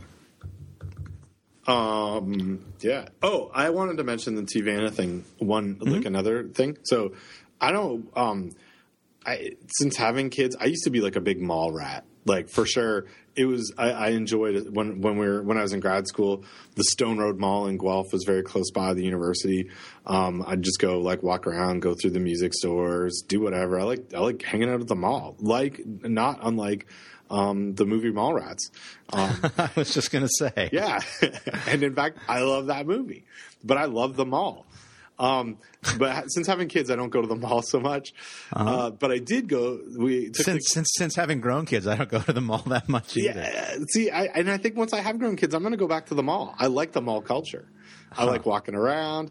Um, and I guess I, I purchased more things on Amazon uh, and, and, online than than I did before, and we just don't go a whole lot. But it, we took the kids to the mall, went to uh, went had lunch at Cheesecake Factory, at, uh, which I like, uh, on uh, uh, on Sunday this week, and had to wait a little bit, so we walked around the mall and walked by Teavana, and and, and I I don't. Um, I don't like tea, and I also really don't like as much as like the mall. I don't like free samples at the mall. I like free huh. samples at my grocery store, but I huh. don't like it at the That's... mall. I don't want to eat. I don't know. I don't know what they're doing. I don't. And, and so, so it turns out what they're doing is uh, they might have hepatitis A. It's weird because, um, like, there's a Cheesecake Factory at my mall, and there's a Teavana at my mall, Whoa. and that is, you know, at once um, delightful and disturbing. I mean, you know, the the, the mallification of America, right? Um, yeah, and we we do like to go to the Cheesecake Factory, and I, I think I have had a free sample at Teavana from time to time, but it's just like I'm not. Yeah, that's not why. I mean, that's not going to help me. If I if I was going to buy some tea, I wouldn't buy it at Teavana, right? i mean, right. I'm just not. And I and I do I like tea, and I and I am drinking a delightful cup of green tea um, imported by me from China, um, which we've talked about before. And uh, yeah, and then I've, I've lately, uh, with this recently turned cold weather again, I've been drinking tea at night, but don't want caffeine, so I have a delightful mint tea. But yeah, I would never, I would just go and buy that tea at the grocery store. You know, I, yeah, that's just me. You know, you know, I like my tea with Jeopardy. oh yes, yes. oh man. Um. So so yeah, good good stuff. Oh, just before we leave that Hep A thing, I was I did uh, Google this as we were talking, and uh, there has been a lawsuit filed against Papa John's after that hepatitis A. Oh gosh, and the website's yelling at me through my uh, headphones. You probably didn't hear it, but there was Didn't a hear car. that. Yeah. There was a car salesman that shocked me. Um, but yeah, so there's there's been a lawsuit like that. That's the thing is it's it, there are costs and I don't want to belabor this too much, but but I just had it up here that they, you know a thousand people had to go get ha- hepatitis A vaccines, and probably none of them were exposed. Like I mean, we're we're really the virus probably wasn't even there, um, but but all that other stuff matters. So and yeah, it's the right, right thing to do. Yeah, well, and, and I think it's well established that, that that Papa John's guy is a jerk. So Yeah. Oh, the, like whatever. Pop, John Papa John, like, Papa yeah, John. he's just Yeah, a jerk. So that's true. he deserves whatever's coming to him. I'm trying to say for all your restaurants. Is that? No, no, no, no. We're not. That's we're not. We're not advocating that, Ben. Let's be very clear. We're not advocating that. this just turned into a different type of podcast. um, so yeah. Um, do you want to talk sous vide? Oh, yeah, yeah, yes. We should. I should go off mute, and we should definitely talk about sous vide. So, so you're uh, you are the sous vide food safety guru, right? Well, I, I don't think so, but um, You it's are. nice of you to say that. Um, no, I think I think uh, I think Brian Nummer from um, uh, uh, Utah State University is really my go-to guy on sous vide stuff. He's certainly done. We've done a little bit of work helping him with some of that that stuff, but but he's really my go-to guy on sous vide. But um, you know, here's the thing. Um, Doug, Doug Doug has many skills, and one of his skills is he knows how to wind people up, and he knows he knows how to wind me up for sure. Um, and and sometimes I I'm I'm always aware of that, and sometimes I I I. I take the wind up and he points me in the right direction. And so, yeah, there is a, um, uh, uh, there was, he, he's, you know, again, he, he really looks on the internet for all of this stuff, and um, occasionally, if he sees something where he thinks uh, I might be able to have a uh, a role to play, he he points me toward it, and then and then stuff happens. So um, this is um, uh, an article from reviewed.com and we will link to it uh, and the title of the article is mellow takes the stress out of sous vide cooking. And and basically this is a gadget that you can buy um, that as near as i can tell does not exist yet or it exists but it's not shipping yet. So um, uh, it's mellow uh, set to launch next year is an app controlled sous vide cooker that doesn't require a vacuum sealer and can be pre excuse me, pre-ordered for four hundred dollars. That's still pricey for novices, but compared to many other sous vide cookers, that's quite a deal. Through a smartphone app, users can remotely set cooking temperatures and update them according to their schedule. The app will also adapt to your preferences and customize recipes to taste. And you know, again, this is this is this is great. This is really interesting. Um, uh, but and of course, I waded in uh, using uh, Disqus, which is which is uh, one of the ways you can comment on websites. And and I, I kind of got into Disqus, and you can customize your profile. So I've got a really cool kind of colored. Um, uh, salmonella cell there. Um, and I wrote, you know, snarky comment. I wrote, the thing that stresses me out about sous vide cooking is botulism. How does this device help me manage the risk of uh, food poisoning? And and uh, I, so I got a couple of responses. The first response was from somebody who works at the website, um, and uh, from uh, Ben Keough, and that's that's uh, lower down in the comments. But again, you'll go to the page, you'll find it. Uh, and Ben writes, I don't think any of us here at Reviewed, actually, review, you know, review.com, are actually knowledgeable enough on the subject of food safety with respect to sous vide to comment with authority. But here's an interesting exchange on the subject. And then he links uh, me to uh, cooking.stack exchange discussion. And I said, thank you, Ben. That's actually a relative, relatively well reasoned exchange on the subject. Uh, thanks for providing it. Um, you know, there's a, a lot of science that goes into it, and you, again, you can, if, if somebody didn't know anything, they could look at that Stack Exchange thing. Um, and then again, because it's the internet, um, uh, I got a reply from someone who I guess works at Mellow, uh, a guy named uh, Zay Pinto Ferreira, and uh, he writes, "Hey Don, sorry for taking such a long time to reply. Um, our approach to managing botulism and other pathogens toxins is to rely on existing science as much as possible when generating temperature profiles for a given food, always being a little paranoid about the food's thermal history. In the end."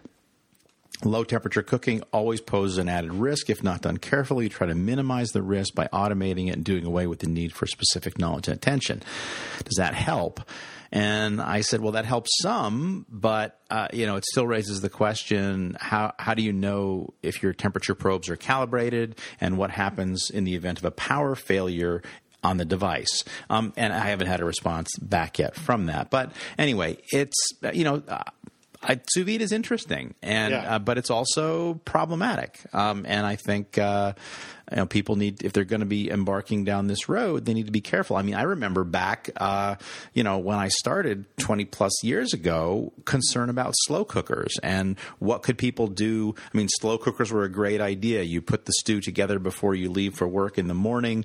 You turn the slow cooker on. You come home and your house smells like delicious beef stew, and you have a delicious beef stew waiting for you, assuming the slow cooker works. And again, the extension folks around the country did a good job of like, you know, how do you validate that your slow cooker, you know, heats the food up fast enough? And there were some, you know, tests you could do with with filling it with, uh, you know, tap water and things like that. So there are.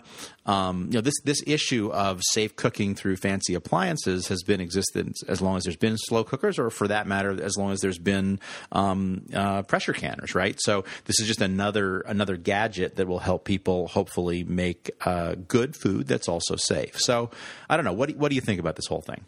Well, I like I like the discussion. I was uh, um, Zay's answer. I think he, you know, you mentioned botulism specifically from a all right. We've got a low low temperature and vacuum issue, and his concept is. Uh, I think he's probably thinking about other pathogens as, as well. Um, you know, the the concept of um, endpoint temperature being much lower for a lot of the the sous vide um, products because it's a it is as we've discussed a bunch of times it's a time temperature thing, and and that so uh, the the validation of the of the equipment matters, but also whether their instructions you know, are are followed by the individuals who are using it. And and I say that because I think from from what I can gather and with our dishwasher stuff that we kind of uh, went into last year a little bit, and we'll come out with some some more stuff this year, um, and uh, just following the the world of foodieism, um, individuals who are who are buying um, at home sous vide machines probably are not they, want to they want to push some limits, right? Like they want to do stuff that and and, and do some experimentation um, themselves. So so you may have this um, this recipe book that says, okay, if you're going to make um, an egg dish and you don't want the egg to set, um, you know, you've got to do it for this amount of time at this specific temperature, or chicken, or whatever it is. But but invariably, the the person who's using it is not um, it, there's as far as I know, not a whole lot of communication that's going to them. And again, I don't have one of these um, these items, and I don't know what the the messages are um, within the recipes that they they might have there. Um, and I obviously this one we know is not out yet, but for other at home sous vide um, things, so, I mean, sous vides come up a bunch as I sit on this North Carolina um, uh, Department of Health Variance Committee because it's not within the food code, and there's a lot of high end restaurants that do sous vide and require. I mean, the requirement um, in our state is if you're going to do sous vide, well, you need to apply for a variance and you have to have a HACCP plan that. Um, has some sort of either evidence or validation behind it that shows what you're doing um, is going to address the hazards that are likely to occur um, on that, you know, whatever the product is, if it's fish or, or chicken or, or eggs or whatever. Um, and for the most part, the stuff that, that I've seen and, and been able to review from a commercial setting is pretty good. I mean, they've they, they've got they're referencing um, USDA Appendix. Uh, I always get this mixed up. Appendix two, Appendix B, A- A nine. A, A is A, A is cooking, B is cooling. excellent. A because cooking A. because think about it, it's logical right you cook first and then you cool and and yeah i can't help you with whether it's one or two but but it's anyway it's a yes. and b you just So have to they- just a is an appendix you know A- Appendix A, Appendix A. So, so they're looking there, but I guess the my concern on the uh, at home is hopefully the individuals who are using this are tuned in to food and and are uh, and know because they're buying something like this know how to manage it, but also may push the the limits a little bit um, with it. So that's I mean I think you brought, you bring up a really good point on even if they were trying to do it right, that what's the what's the reliability of the equipment? um, and uh, and but but it's yeah it, it's a to me it's a it's a larger question than that too. Well, and and while we're on the topic of sous vide, um, there was another. Uh, post that Doug had pointed me towards, um, which uh, he again he he links to it on on Barf blog, and we'll we'll link to it here as well. Um, and I'll again I'll read briefly from what he wrote, and then we can we can talk about it. Uh, he writes, uh, friend of the blog, Don Schaffner of Rutgers University had some food safety concerns about a recent column broadcast by the state-sponsored jazz radio station NPR. I guess that's a little dig on NPR um, about sous vide or cooking under vacuum at a specific temperature. And again, at least props to the folks um, uh, on the um, uh, review.com website for having a commenting threaded commenting forum that actually works that uses disqus i could go in and leave some comments. Um, i tried a couple of times on this npr uh, blog to leave comments unsuccessfully. So um, thanks to Doug for giving me a, a, platform to at least do that. And I'm not sure whether it was because I was putting a URL in there, but it, it went and it just it didn't stick. But this, I mean, you know, and the the the um, the, the the mellow product, you know, is potentially problematic. This NPR story is just just pissed me off because the jur- the journalist is just saying stuff that's not right. Right? Um, dangerous germs live between forty and one forty. No, no, that's not true. No, they don't. They, they they grow. Some of them grow anyway, and then there's you know psychrotrophic pathogens that grow, grow below forty. And uh, anyway, it's just, and then she talks about the the pink interior uh, of a medium rare burger falls above this range. You know, that's fine, but you know, again, it's not. And she's she's confusing. She she throws a lot of numbers in there, but she's sort of confusing stuff. And then she's, and then another thing she says. Um, Aim for that window. Above 140 for safety, below 150 for texture. Well, um, you know, let's set aside the discussion of texture, but no, it's not like if you get above 140 you're safe. It's it's you know, uh, it's just it's just it's just wrong. It's just, yeah. just wrong, wrong, wrong. Um, and then um, she talks about, uh, you know, they, they, give a bunch of recipes. Um, you know, a salmon recipe that is, as far as I can tell, results in no pathogen reduction, near as I can tell. Um, now they're going to hit the outside with a uh, a, a blowtorch or or with uh, yeah a blowtorch to kill the pathogens. That's great. Where's but your any, Where's your blowtorch in your kitchen? I think you can get those now. Um, but um, uh, for you know, for at least for uh, uh, uh crisping the top of your creme brulee. But but again, it's not going to help with any pathogens that are internalized. Um, they talk about a, a pork belly product, uh, which is you know probably safe, but it's a two day process. They're saying that they're going to cook this this pork belly for at 144 for two days. Um, I just worry that there's a lot of time for something to go wrong there. And then the worst part is a, a sous vide basic burger, which, yeah. near as I can tell, is just not safe, right? Um, quite risky. Um, you know, burgers for sure are going to have pathogens on the inside, whether it's salmonella or pathogenic E. coli, and uh, 125 for 1.5 hours, eh, no reduction, essentially no reduction, no significant reduction.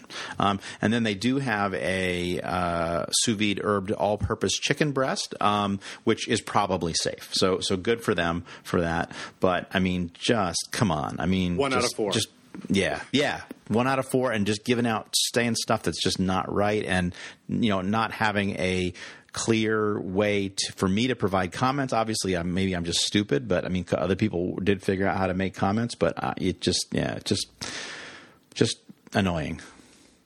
Uh, yeah, I, I mean, I also had a big problem with with this, uh, and, and especially around that that basic burger. I mean, the fish is a little different. Um, yeah, I don't know. The burger one that just made my head explode a little bit. And I guess mm-hmm. the thought on their part is, oh well, if it's going to take an hour, and, you know, an hour and a half to get to 125, then or 120, then it's going to do something. But as you said, the um, the data doesn't, it, it's not going to do anything. It'll show that it doesn't do much at all. It doesn't do anything from a pathogen standpoint. And I just ah, so um, yeah, and so so anyway, just just just because I need to rant here. So you go to leave a comment, you click a button, it says sign in using your NPR account or sign in using your Twitter account, right? So I click to sign in with my Twitter account. It goes takes me over to Twitter Twitter so it can do OAuth authorization. It sends me back and then it says register for a new NPR account. No, I don't want to register for a new NPR account. I want to sign in with Twitter like the link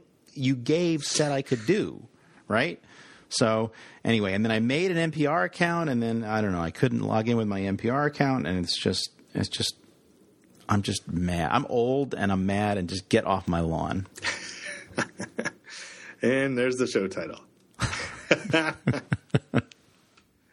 um, and then I, I, try to sign in with my NPR account, and it doesn't let me. Uh, it's just annoying. So anyway, thanks to Doug for giving me a platform, and thanks also to Doug for instead of using that photo of me that makes me look like a fat old man, he he used the very cool um, uh, I study E. coli. No caps, no spaces, salmonella spelled M A N, and any bacterial stuff. Um, delightful little image that is my, uh, I think it's my uh, um, image on, on Facebook now, which I which I dearly love.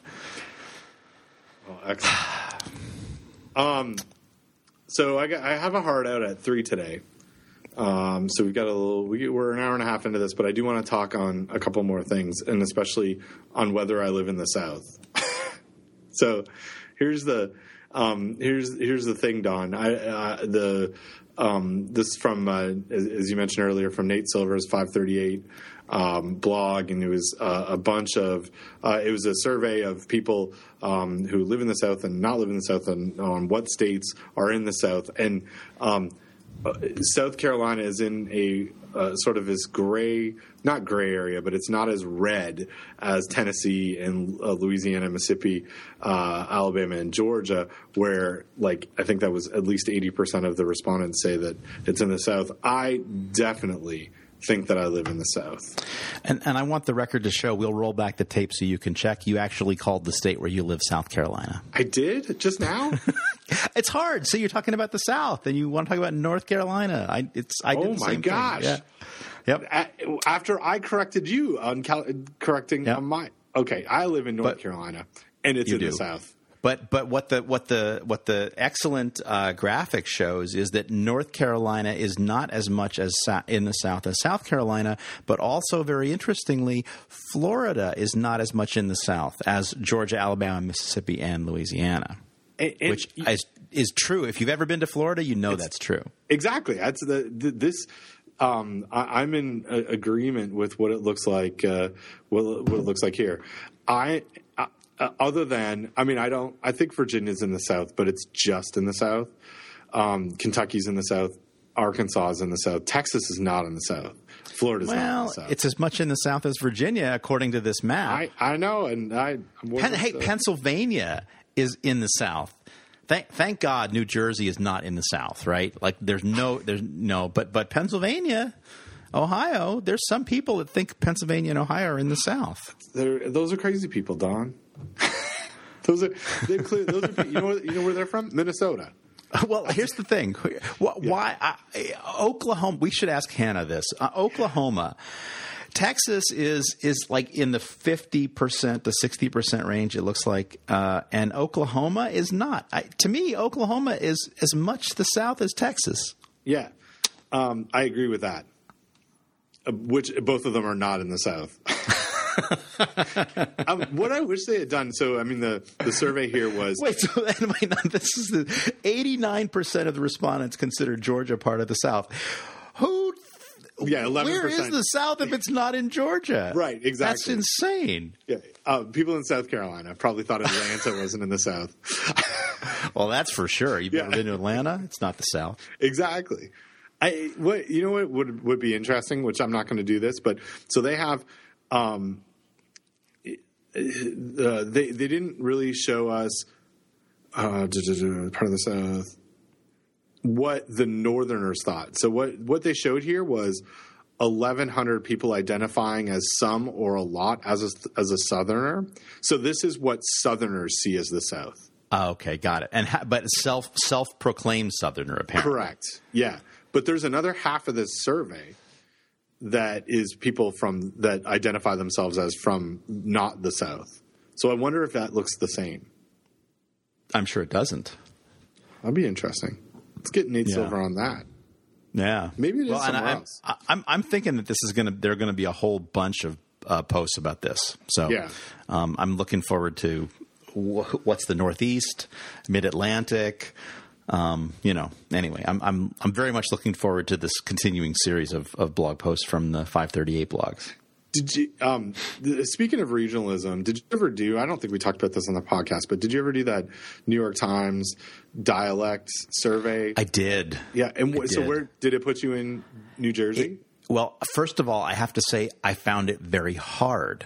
Okay, Mm-hmm. because I spent most of my formative years in upstate New York, which has a different accent than New Jersey, um, and but I've lived most of my recent life in New Jersey, and so it had me equally split between New Jersey and upstate New York. and it did. That it put you in the right spot. It- it- yeah, exactly, totally nailed it. nice. So, so Canada wasn't involved. Like wasn't. Um, But they but they let they let Canadians take the poll, the- right? Yeah, I took the poll. So do you, guess where where I ended up? I don't know. Seattle. Buffalo, Seattle. Seattle. I and, I wonder if that's um, because Vancouver and Seattle are more like Huh. the influence between Vancouver and Seattle is maybe more than Toronto on Buffalo. Yeah. Uh, uh, we, I, you know, we would, we should repeat that with other Canadians and find out what they, what they, how they scored. Yeah, it wasn't. It was crazy. Like I, I did it, and I was like, ah, I wonder where it's going to put me. And it was, yeah. Dan, Danny also was, ended up in Seattle. So, maybe Canadians are really close. To, maybe Seattle is the Canada of, of the U.S. Well, we, I think we need, I think we need Canadians who are not from that part of Canada to take it. So I want to know what, like, what Linda and Michelle would score. You know. Let's do it. Homework. All right. Homework for us. Let's do it. Um. So yeah, I, I live in the south, and I, I guess I, I don't even know if I identify. No, I, I don't identify. I'm. Hang on. How do they phrase this? Identifying as some or a lot as a southerner. I do not identify as a southerner, but I would vote all of these hot red states as the south, and the less hot red states would be would not. You're, but you're, but you're from the southern part of Canada, as is true. everybody. I, true. Yes. Almost good job. everybody. Almost everybody. As in, yeah. I and if um, I mean geographically no, but uh, realistically, I'm I'm from the central part of Canada, the center of Canada, in Toronto. You agree with that? Hmm. I'm pretty sure you're wrong. Not. I'm pretty sure you're wrong. It might be the it might be the the um, population center. I'm pretty sure it's not the geographic. My Canadian geography is like most Americans, uh, mo most uh, U.S. folks, um, is bad. But I'm pretty sure that it's that's not the center, Ben. Um, it's the center. Maybe not geography wise, but it's the center. well, okay. All all the voting is done uh, before it gets any further west of, of Toronto. Yeah, it looks like to me, from my uneducated eye, it looks like Winnipeg is the center. Oh well, and and and that's where that's where we differ. oh, hey, this has been good. Is there anything else you wanted to uh, chat about before we go? Well, you know, one thing I I do I, I want to give us time um, to do an after dark, and you I know you have a heart out. I do want to talk a little bit about this guy Seth Roberts. I don't know if you looked at the at the the, the blog post, um, but this was something that I found out. I found from Andrew Gelman's blog, which um, is the the the statistics blog I've been infatuated with recently. Um, and and so so Seth Roberts uh, was this this came across my my news feed this morning. Um, uh, this is a guy who was a uh, psychologist uh, who who who basically was kind of a pioneer in this field of personal science, like like like using yourself as a test subject and and doing science to find out about lots of different things. Like he wrote a best-selling diet book, which apparently is kind of kind of wacky, but uh, uh, you know, just a bunch of he's just a really interesting guy, and he passed away suddenly while out on a walk. Um, and it just I spent you know I, what I was supposed to do this morning was work on uh, writing Michelle's blog post and our blog post, writing Michelle's uh, uh, edits to Michelle's grant proposal, and prepare for this podcast.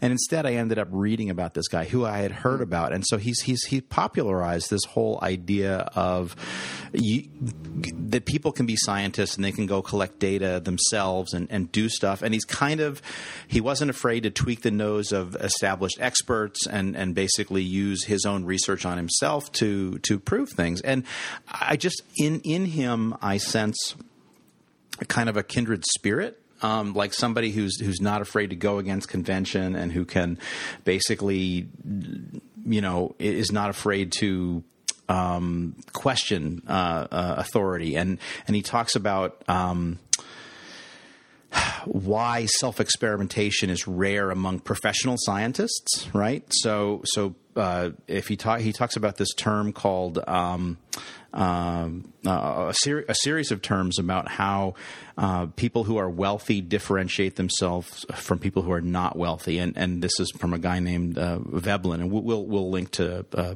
uh, his this guy Seth's article that that that finds all this. So, and again, I'll read briefly from from his um, uh, his article. He says Veblen coined the term conspicuous consumption.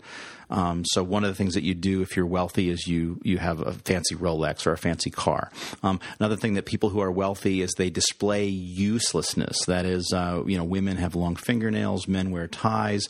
Those are are status symbols because you know you can't uh, if you do manual labor you can't have long nails, right? So uh, and you can't have a tie because it would get caught in the machinery and, and strangle you. So so those are things that wealthy people do. And then the third thing that they do is they display refinement. That is, they, they have activities that are conspicuous, time consuming, and are of little value. So they, um, you know, they accumulate knowledge of dead languages, or you know, they they critique people's spelling or um, you know they play a musical instrument or they're an artist or you know again they they they breed uh, they breed fancy animals like dogs and horses and things like that.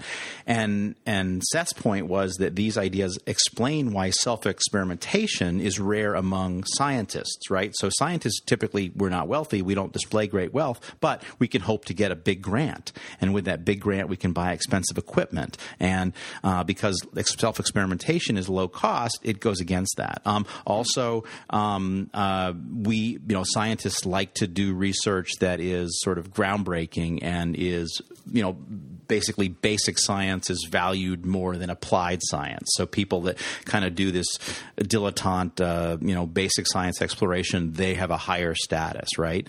Um, uh, and so, uh, and, and, and, and again, uh, the self experimentation, anybody can do it. So it's, it's common. Um, it's not, it's not something that, uh, you know, you need specialized equipment to do. And, you know, that really, that, that particular article resonated with me because that's not the way that I've chosen to do science, right? And, and you too, right? We do stuff that is relevant to the real world.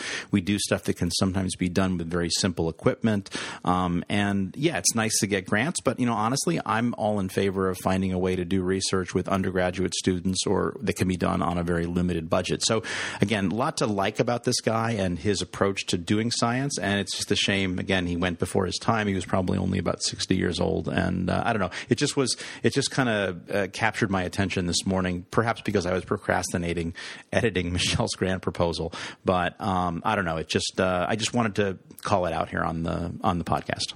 Well, it's good. Thanks for for um, uh, including this. And I, I hadn't um, I didn't know anything about him uh, before. And when you when you put this in or the the article uh, this morning, then checked out his blog and um, got lost for a little bit while I was watching mm. some student presentations, and seems like a really, um, you know, going back to how we opened the podcast on sort of the philosophy of uh, uh, of science and, and what we're supposed to do in the world of academia. It was it was a good, um, it was a really interesting um, reading. Um, and so, and, you know, it, it resonated with me because of some of the stuff that we've talked about, like validating, mm-hmm. you know, dishwasher cooking directions. I mean, that's something that anybody can do, right? I mean, so it doesn't it doesn't. And again, I think extension people in particular are very sensitive to this, like realizing that there's actually relevant research you can do that doesn't cost very much money that will be useful to people, and that's what we ought to be as extension professionals, as, as applied scientists. That's what we ought to be doing.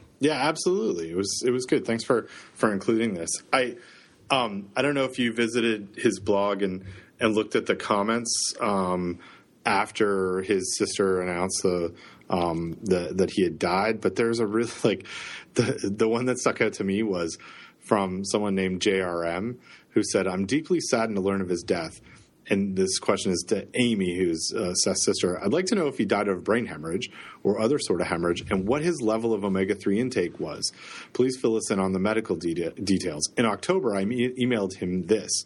I left a comment because you underestimated your omega 3 consumption by a factor of 10. The denominator is 10 grams for flaxseed, not 100 grams. And he links to the original message.